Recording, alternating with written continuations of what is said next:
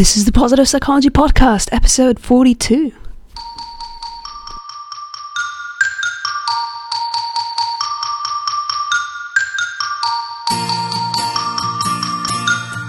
Welcome to the Positive Psychology Podcast, bringing your earbuds the science of the good life.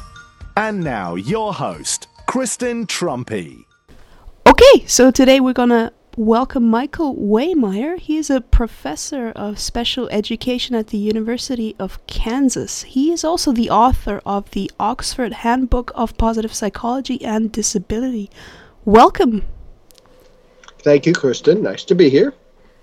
Nice to have you here. So, how did you become interested in studying the intersection between disability and positive psychology?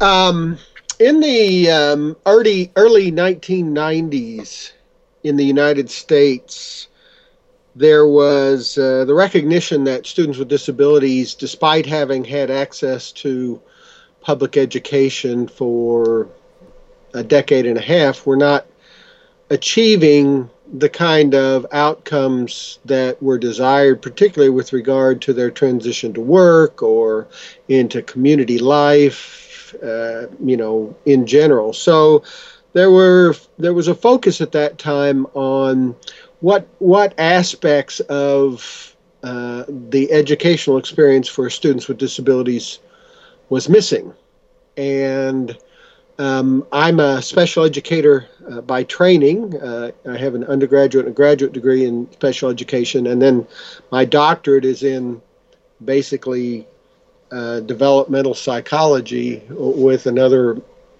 degree in experimental psychology. So I'm a mix of psychology and education. And my as a public school teacher, I worked with adolescents with disabilities, particularly adolescents with intellectual and developmental disabilities uh, for about a decade before I uh, came into the world of uh, research and and uh, higher education. And so, in the early 90s, this recognition that one of the things that was missing from the equation in the education of students with disabilities was the student, him or herself.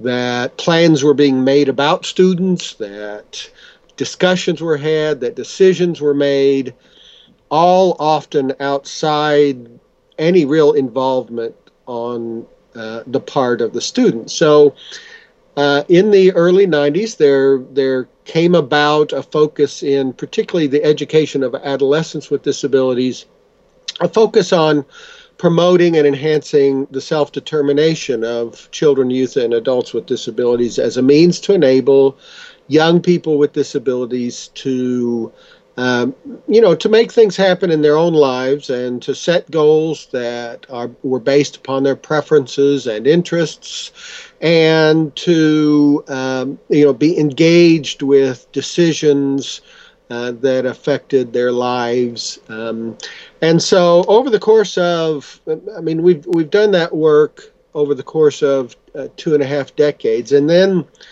early in the 2000s, I had the privilege of, of uh, linking up with Shane Lopez, um, who at that time was at the University of Kansas, and he uh, our work uh, intersected. Shane, of course, works in the area of hope, and uh, so we began collaborating. And as the uh, the field of positive psychology emerged and began to mature, there were clear uh, intersections uh, between our work and and the work that was happening in positive psychology, and we became very interested in ensuring that people with disabilities weren't left out of the equation uh, when we began talking about you know how do we enable people to live the good life.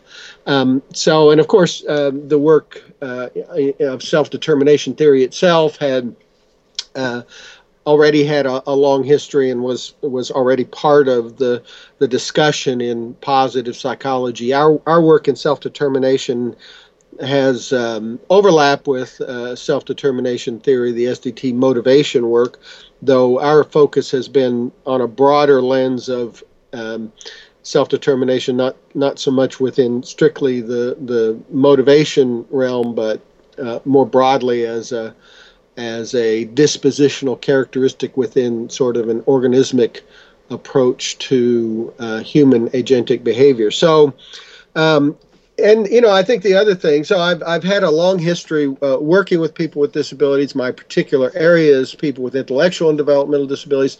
And if you look at the lives of people with disabilities around the world, and particularly perhaps people with intellectual and developmental disabilities, they often have the fewest choices available. They often live by no no preference of their own in segregated settings. Their lives are often uh, constrained by the demands of systems that provide funding and supports, or uh, by the needs of families who are who are the sole provider.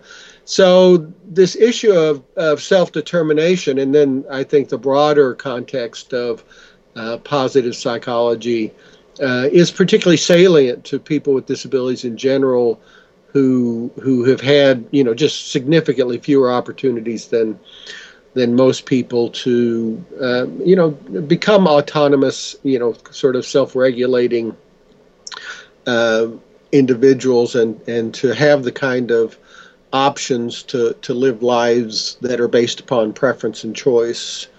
Um, so that uh, drove our uh, our work, the the emergence of uh, different ways of thinking about disability that were uh, propagated by the World Health Organization that looked at issues pertaining to disability as um, in in social ecological or, or biopsychosocial or person environment fit, whichever one you want to use. Sort of this notion that disability is not not something that really resides within a person, but in fact um, is um, you know in the interaction between you know the the person, his or her um, uh, limitations and strengths.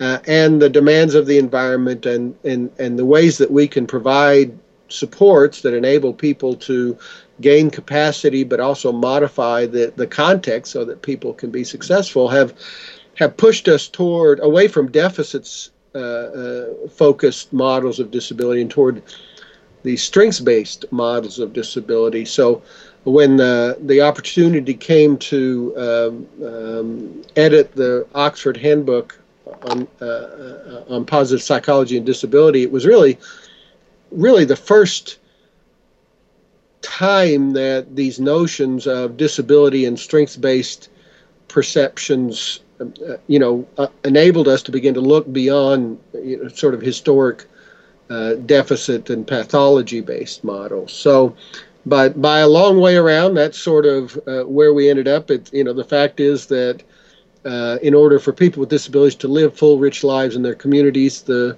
the work that we do and the work of others that do similar things need to be more uh, better integrated with uh, uh, work that's uh, talking about all people. So.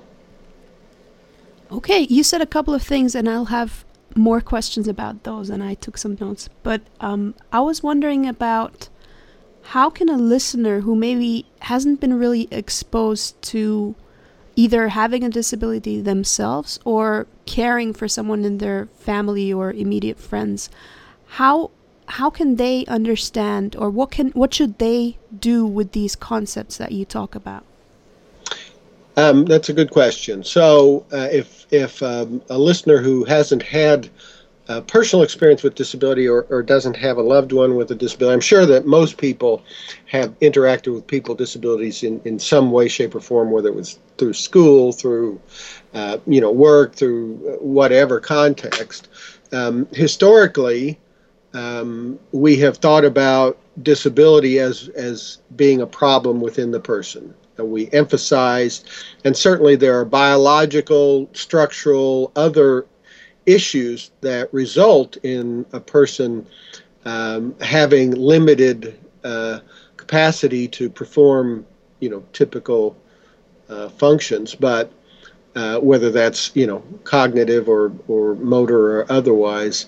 Uh, and for you know most of history, people with disabilities have been understood as in some way embodying those deficits. The the focus was on on uh, them as being sort of broken or pathological, as outside the norm somehow, as different. But of course, you know, there's there's you know, it's what makes us human isn't how or whether we walk or you know how clever we are or you know all those things. What you know they're they're they're obviously much more fundamental um, you know uh, things that that uh, reflect our humanness. And so you know we've become pretty good at, in in many parts of the world at this stage at providing modifications that can reduce the the limitations imposed by a person's uh, condition or situation that has resulted in disability. You know, the, the easiest example is, is that of, uh, you know, the effect of universally designed environments, curb cuts and ramps rather than stairs and curbs that enable somebody who uses a wheelchair to, um, you know, get to the same places that uh, somebody who uh, would walk there can get to. And what you've done there is you've You've provided somebody with some technology support that in the way of a, a wheelchair. You've uh, provided uh, you've you've uh, modified the environment in the way of uh, modifying curbs so that there's a curb cut and ramp so that people can get out. And the combination of those things enable people to uh, function in in typical ways. So these new ways of thinking about disability uh, are strengths based. They they focus on they begin with what a person does well. Uh, you know, people with disabilities are unique human beings, each of whom have their own cadre and set of strengths and abilities, as well as limitations that are introduced by the condition or um, uh, structural issue. So. Um, instead of beginning with the, the deficit, the, these models begin with what a person can do, what are their strengths, what are their abilities, um, and and then uh, take a look at what are the demands in the environment and. Um, you know the, the environment is very broadly cast there and, and uh, really context but what can we do to enable people to uh, be successful um, and uh, and then lo- uh, by modifications to the environment, and then then look at what other supports can be introduced to uh, enable somebody to to um, to be successful. So let me let me uh, let me give you an illustration. So uh, let's say somebody has a, a motor uh, disorder, cerebral palsy, as an example. Um, many people with cerebral palsy have um, difficulty controlling motor functions um, uh, and either have difficulty walking or or, or unable to walk and and and need and use a, a wheelchair or some other uh, form of mobility. Um, for uh, many people, uh, you know, with with motor and other disabilities, transportation becomes a huge issue in terms of being able to work and in, in terms of being able to access their communities, go to movies, do those kinds of things. But we're we're and so, you know, and many people with cerebral palsy, because of the extent of their motor impairments, simply cannot drive a traditional automobile. But we're very quickly moving in an era. Uh, in which we have what are being called, you know, uh, autonomous vehicles, but cars that drive themselves, basically. Uh, and by modifying the context, that of uh, the automobile, uh, uh, people with you know motor impairments can can be um, can be enabled basically to supported to overcome the barriers that that had been introduced. And then let's say a person with a cognitive disability, in addition to a motor disability, has difficulty understanding where they're going. Um, you know, these cars, these autonomous vehicles will have the same kind of uh, uh, GPS enabled devices that will uh, enable uh, a person to simply probably speak or enter data as to where they're going and you know GPS will get the vehicle there. So you know that all sounds a little Star Trekky, but it's you know these are technologies that are in place and will enable uh, people who otherwise uh, might not have been able to participate to participate fully. And so the you know these combinations of supports.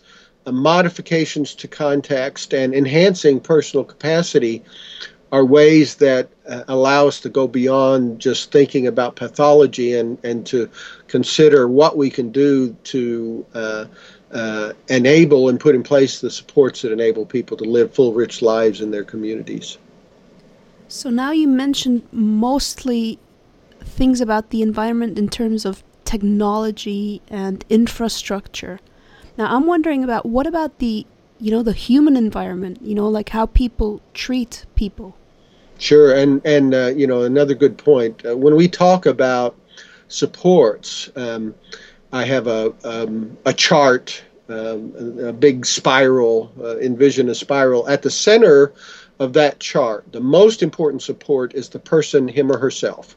We uh, we need to do everything we can to enable people to be self-determined, to be able to make things happen in their lives, to have opportunities to education that enable them to acquire the skills and knowledge, and then to have opportunities to make things happen in their own lives, to live self determined lives.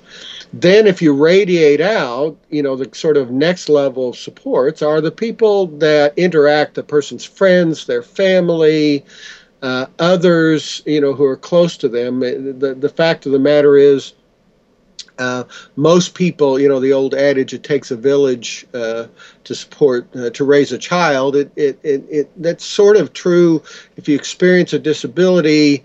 Um, often the best support you have are the, the family and the friends that are around you, and then going out another layer of, of in this in this circle uh, concentric circles is is you know people who are who interact with you in the world who who may not be close as family and friends but you know your coworkers who you interact with on a day in and day out basis.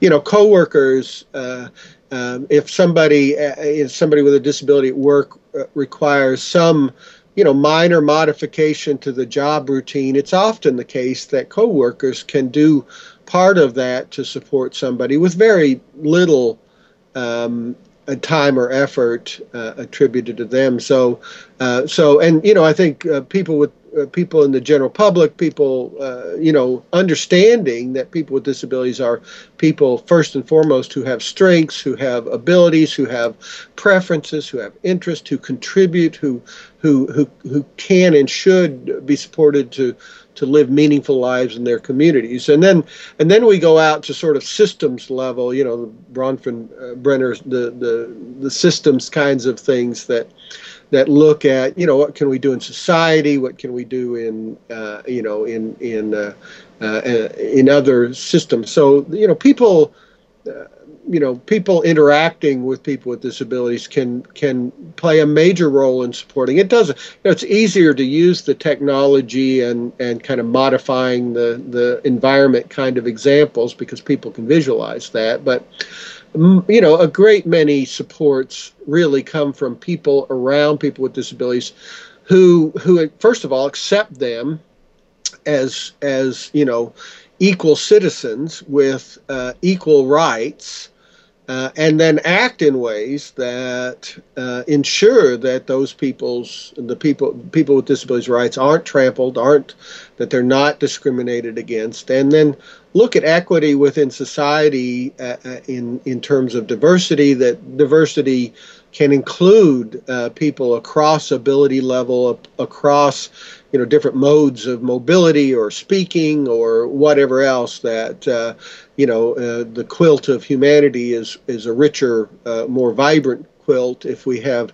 both people of all colors people from you know linguistic and ethnic and cultural di- culturally diverse backgrounds but also people with disabilities who vary according to uh, you know according to uh, ability across multiple spectrums. So, um, you know, it's this notion of acceptance and support from uh, people. And, you know, one of the reasons we talk a lot about this issue of changing the way we think about disability, because, you know, many people are, fearful of interacting with people with disabilities. They're fearful that they'll, they'll do something wrong. They don't understand that people uh, with disabilities have strengths that coexist with limitations.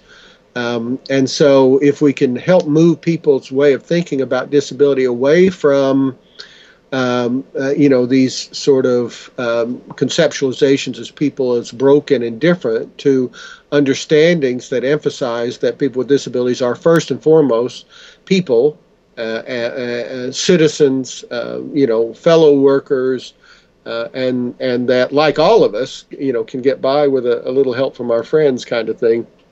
You know, the you know, we, if go going back to the GPS example, uh, many of us now use our smartphone to navigate trips and to get around uh, when in unfamiliar settings.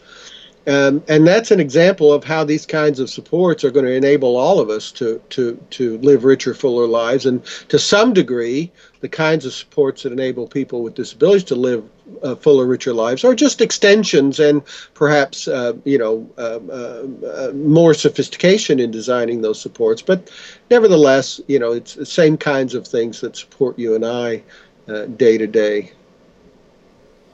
Okay. Um, there are many many different questions I have, but there's yeah. Um, let me think about that. the The thing that struck me when I talked to well, I have a friend who has a son who has cerebral palsy, and I'm just you know I think it's on a on one hand it's such a cliche thing to say, um, that but I have honest to God never met someone who has more resilience than this person, right. and I have you know, cousins in my family who happen to have an uncle um, with, uh, you know, I don't know, how is it, Down syndrome, trisomy 21. Uh-huh. And the kids, especially the daughter, she's 10 years old, I think in in this really interesting way, it kind of made her develop her character strength of kindness and responsibility in a way that I don't think most 10 year olds have developed it. And same, you know, same thing with the resilience in that in that mother that I spoke about. So I've been thinking about, you know, how is there any work on how caring, either caring within a family context or working with people who have a disability, how it actually brings out the best because we only talk about I've heard a lot about, you know, compassion fatigue and that kind of thing. But right. it strikes me that the opposite happens as well. It kind of it it forces you, you know, there is a difference that we can't deny and it does you know, in a weird, yeah, it kind of makes us use resources that we, we might otherwise not need to use. Yeah, I think that's both of those examples are good observations. Um, you know, um, uh, just you know, when you view uh, people with disabilities in a deficit mode, then the response to families is, you know, historically it's been to you know put your child away and and uh, you know send them to the institution or somewhere else and forget about them. But you know, as we've you know the latter half of the 20th century, there was more of an emphasis on supporting people in home. But it would you know the the message to families was about coping, and you know there was uh, there were always comparisons between uh, you know the the Kubler Ross. Uh, uh, stages of uh, you know death and dying and and and uh, you know parallels to parenting uh, a child with a disability and you know they all just sort of spoke to this you know I think a lot of it is is low expectations it's that you know the emphasis on the, the impairment the deficit has you know creates a, a condition. But the fact of the matter is as you mentioned um, there are uh, uh, characteristics and, and strengths that that uh, l- you know the experience of living with and parenting and being the sibling of a person with a disability um, uh, bring out. I mean, people with disabilities uh, who are successful in, in most societies in the world have had to. Uh, you mentioned resilience. They, they, they have to become resilient. They have to be able to use humor in ways that enable them to, to just, you know, uh, cope with the, the gross ignorance and discrimination that they often experience. They have to, they have to uh, you know, to to develop greater persistence and and you know advocacy, probably a stronger sense of who they are. Uh, you know, uh, parents and family members and and siblings. Uh, you know, the same issue of of resilience and persistence and and other things. But you know, with siblings particularly, there's, there is research that shows that siblings of uh, who have a, a, a brother or a sister with a disability you know they disproportionately go into um, you know uh, professions that focus on uh, I'll say caregiving, uh, you know teaching and uh, social welfare and you know nursing and the kinds of professions that and you know even you know religious uh, uh, vocations you know the the kinds of things that focus on uh, in on bringing uh, people better lives. I better throw psychologist in there as well uh, you know and so um, and you know i, I there you know i i i think you know we haven't i think it would be interesting uh, as as as the capacity to measure the, these kinds of uh, character strengths uh, has come about. Um, I, I'm, you know, I'm, I'm trying to think. I haven't seen any research that that actually measured kindness and and you know gratitude and some of those things. But you know, my experience with siblings of, of who have a brother or sister with a disability is, in fact, they, they are caring human beings who who do think who who you know who their whose lives are often shaped by the experience of uh, living with and often supporting a, a, sibling with a disability. And, and I think the same thing is true. The, the personal experience with disability, I think, changes how you view yourself and, and view others. And that's why it's really important that those experiences be shaped around strengths and not around deficits, because for far too long, what people learned by interactions is, you know, that, that people with disabilities are different. But the you know, if you are in a supportive family, if you are, you know, if you are, uh, if you have opportunities to to live life and to go to school with your peers,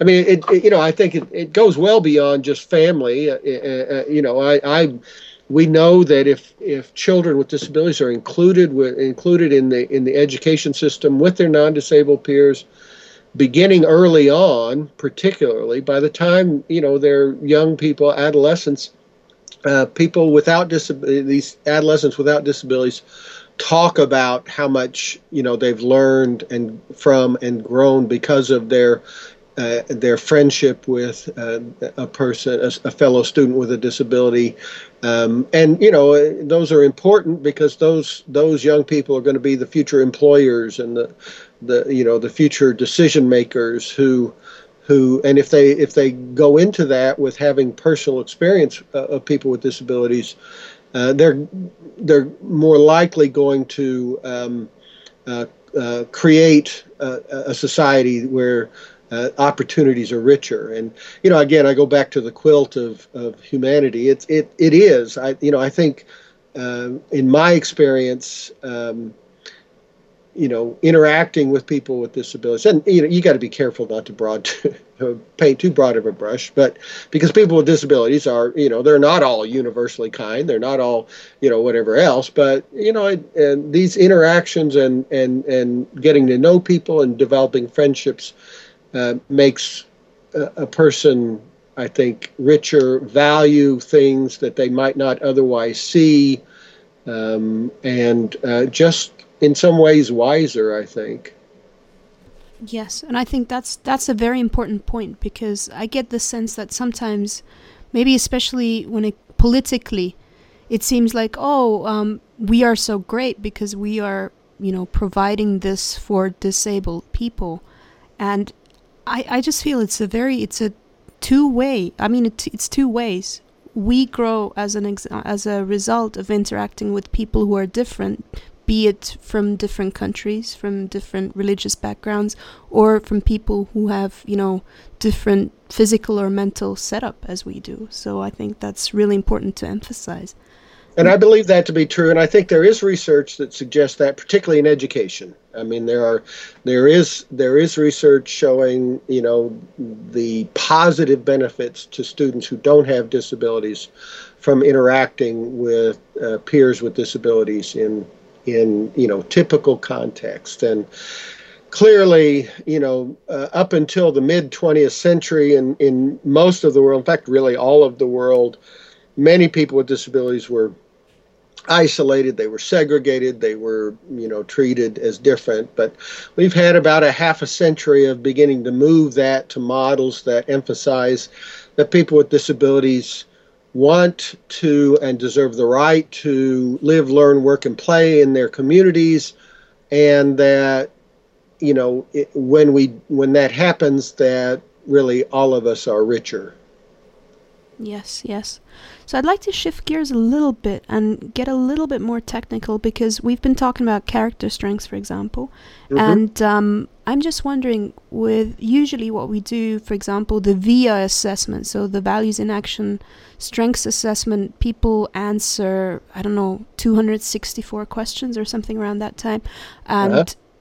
I mean if people have a mental disability, how can we can we use even instruments like that or how do we measure their character strengths? Again, it's a good question. Um, and really, I mean, the, you know, before uh, the the first step in saying how do we measure a person's character strengths is to um, to talk about people as with disabilities as having strengths, right? So, you know, that is still a fairly um, uh, recent phenomenon and uh, really only in the last decade, the, the World Health Organization, the International Classification of Functioning Health and Disability, uh, which sort of is the mature version of these kinds of ways of understanding disability, wasn't wasn't wasn't introduced until 2001. So um, you know, uh, we are slowly, and different parts of the world have have done better jobs of uh, adopting these things. The recent convention on the rights of people with disabilities embodies many of these strengths-based things, and as countries adopt this and begin to implement uh, supports consistent with them, uh, you know, it'll take a while for us to move uh, from. We've we've got a long history of deficits thinking, so it'll take us a while uh, to move into the strengths base. So so the fact that this is a fairly recent phenomenon, and then the fact that no matter what you do, it's almost always you know people with cognitive impairments are almost always the last group to really sort of be included in these things.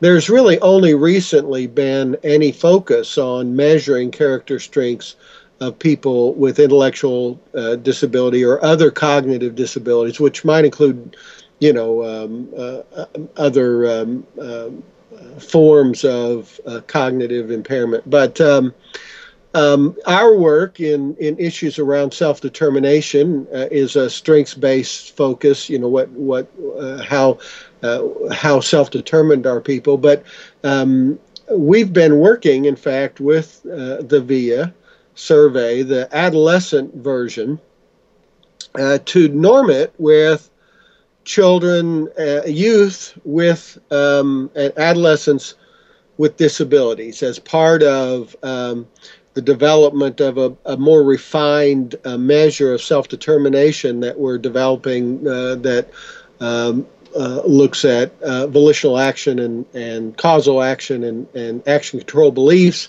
in children with, and adolescents with and without disability. So we're norming that across uh, populations of, of, of, adolescents with and without disability so we can talk about this in the context of all all adolescents and not just measuring, you know, um, uh, something for students with disabilities, not being able to to talk about it in the broader context. But part of that process, we hooked up with uh, folks at uh, uh VIA uh, and um, have have been.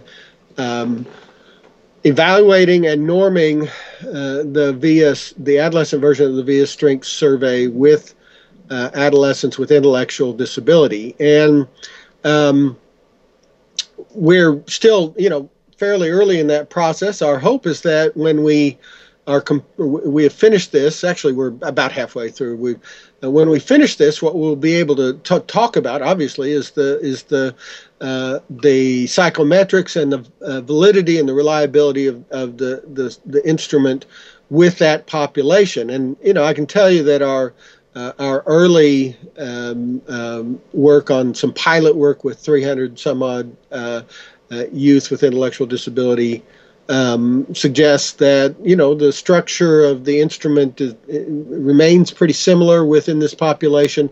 We've um, we've mod- made, we've made some modifications to simplify language.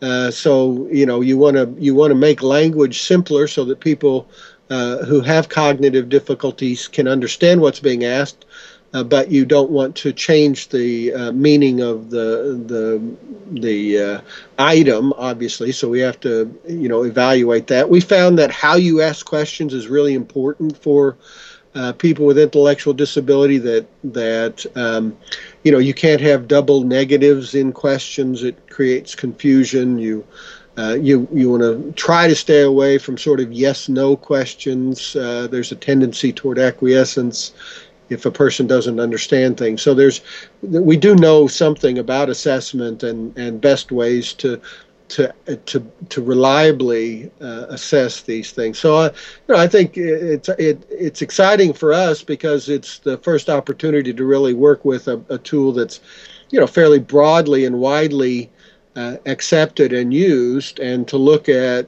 uh, the properties and to uh, create a, an opportunity for uh, youth with intellectual disability to begin to talk about things that nobody really talks about with them right now. You know, you know, beauty and and um, you know, all these other character strengths that are measured in in uh, uh, um, you know in in the the VIA uh, are just not things that are part of the equation for many people with intellectual disability.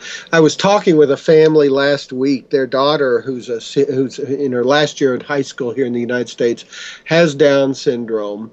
Uh, and they fought very hard to keep her included in in uh, typical classes in at the high school.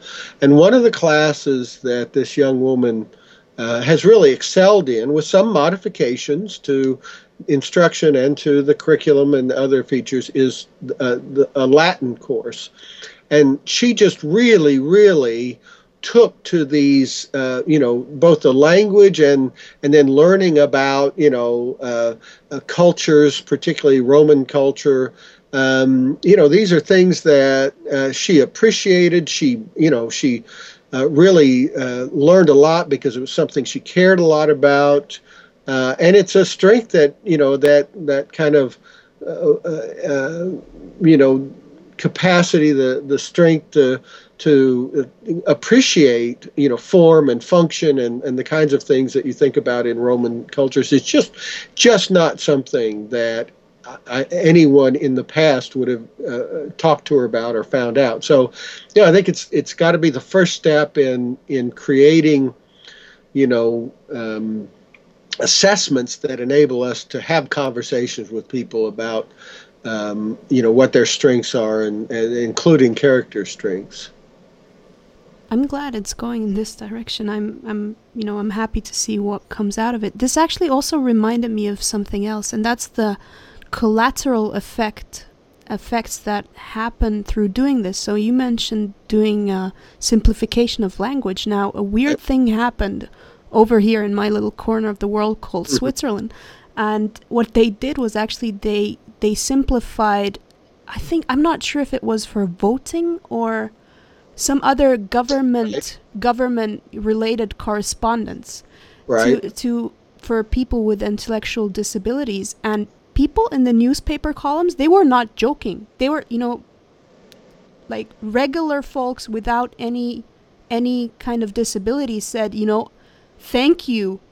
Right. Because now we understand what our government is telling us. Right. Yeah. And it, it has like this weird effect that yeah. you know we might have been excluding not just people with disabilities, but actually just right. people who are maybe not extremely educated from right. participating. So I'm thinking maybe we might come up with a whole slew of effects we didn't even think about if we well, start doing I'm, this. Yeah, I'm certain that's going to happen. Again, uh, you know, in looking at um, you know, I mean, uh, to some degree, the kind of supports that people with intellectual disability need are just sort of variations on the kinds of supports that all of us need.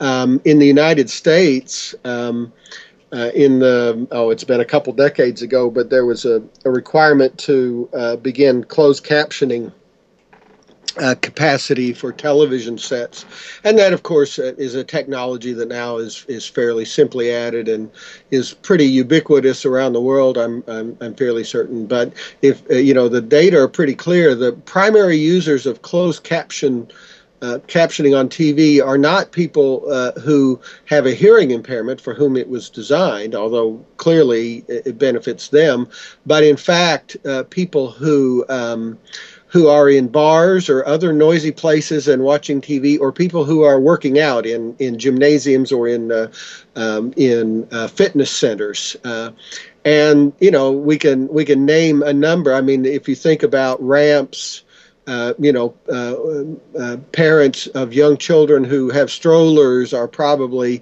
benefit as much or more from uh, ramps than uh, people with, who use wheelchairs. And you know, it, it's it, the same thing is going to be true with simplification. you know, I the, think of all the technology devices that people abandon because they can't use simply, and how nice it would be not to, you know, if we had simpler versions of those. So. Interesting. Now, from a positive psychology point of view, I'm just curious about. You mentioned before that you worked with Shane Lopez on Hope, for example.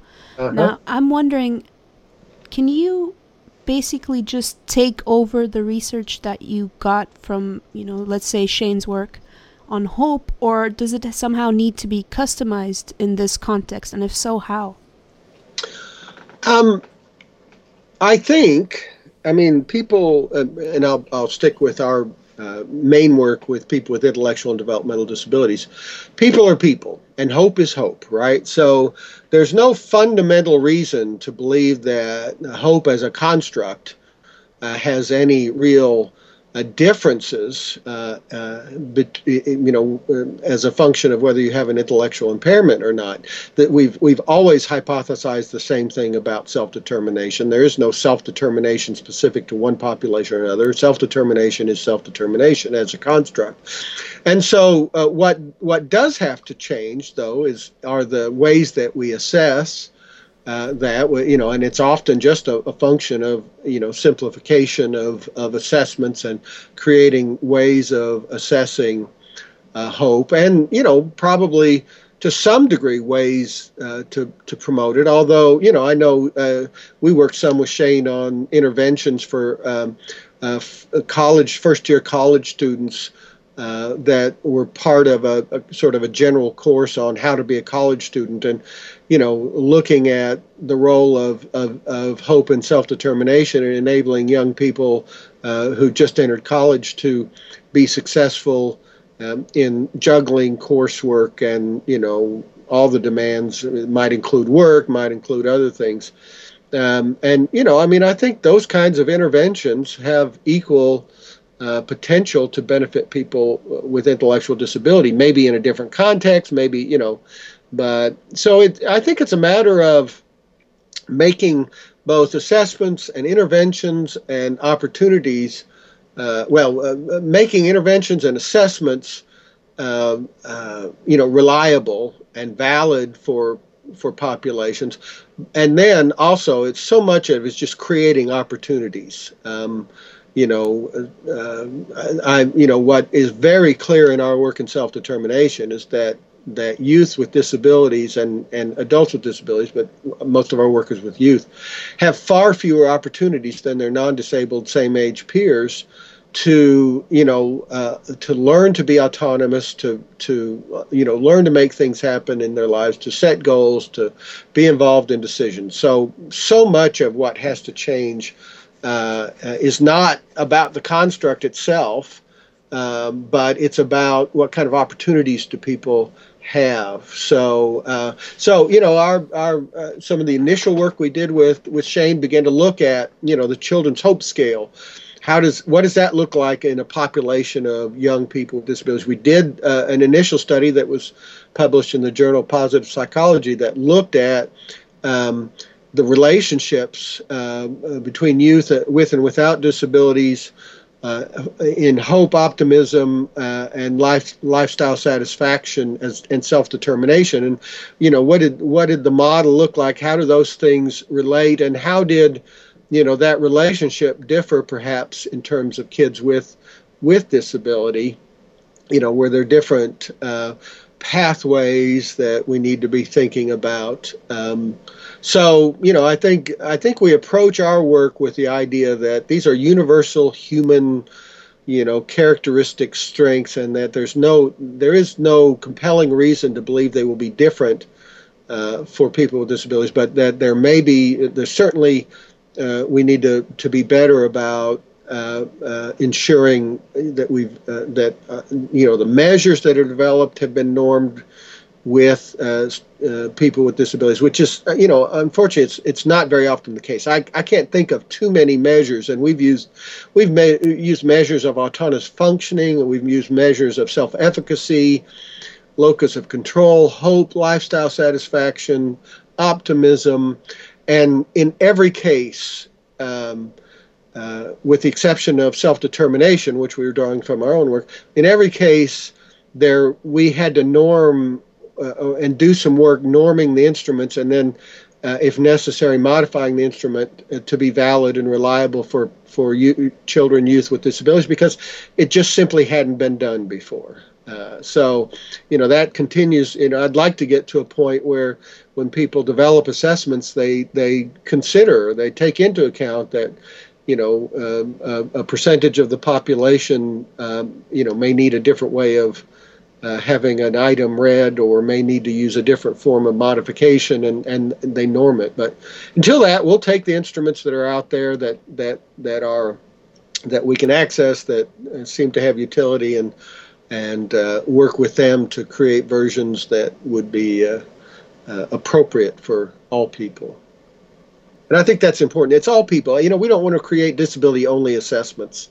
We're moving away from that uh, in our work uh, we're moving away from uh, interventions that are just uh, specific to children with disabilities. Our intervention work uh, is is intervention. I mean, you know, promoting enhancing self determination is important for all children and youth.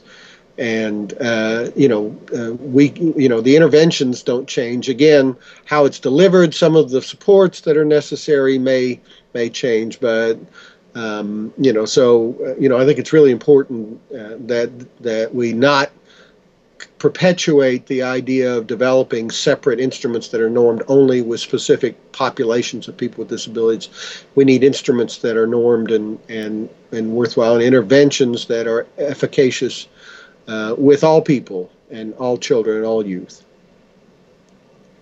All right. So, is there something you haven't touched upon that you would like to? Let our listeners know as a final final closing word or something like that?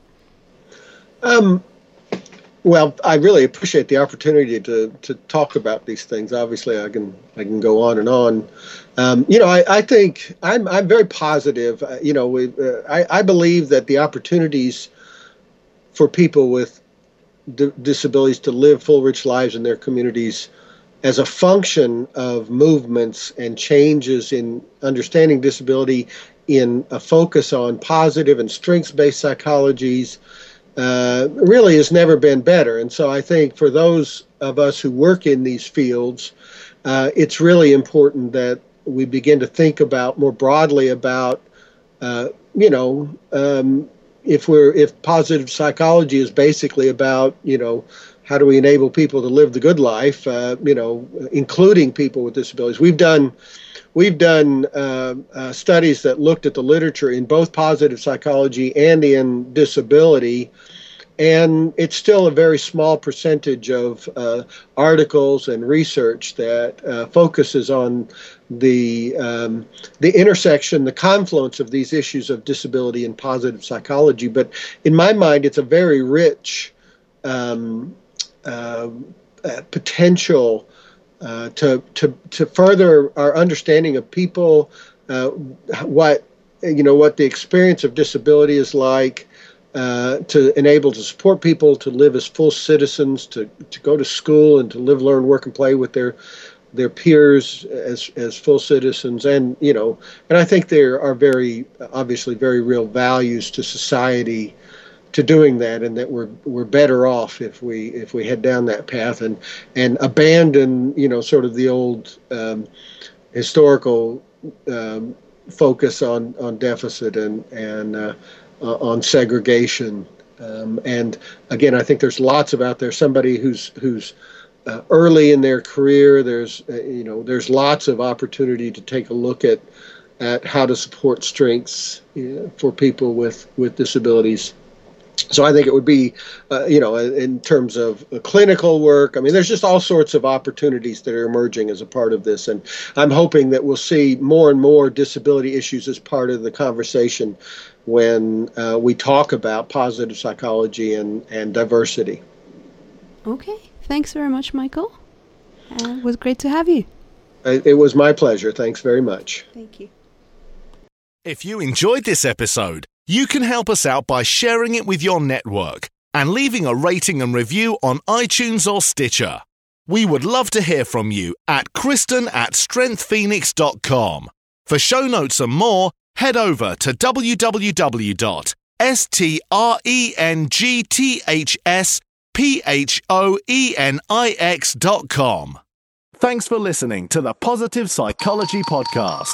We're saying goodbye with happy yogurt.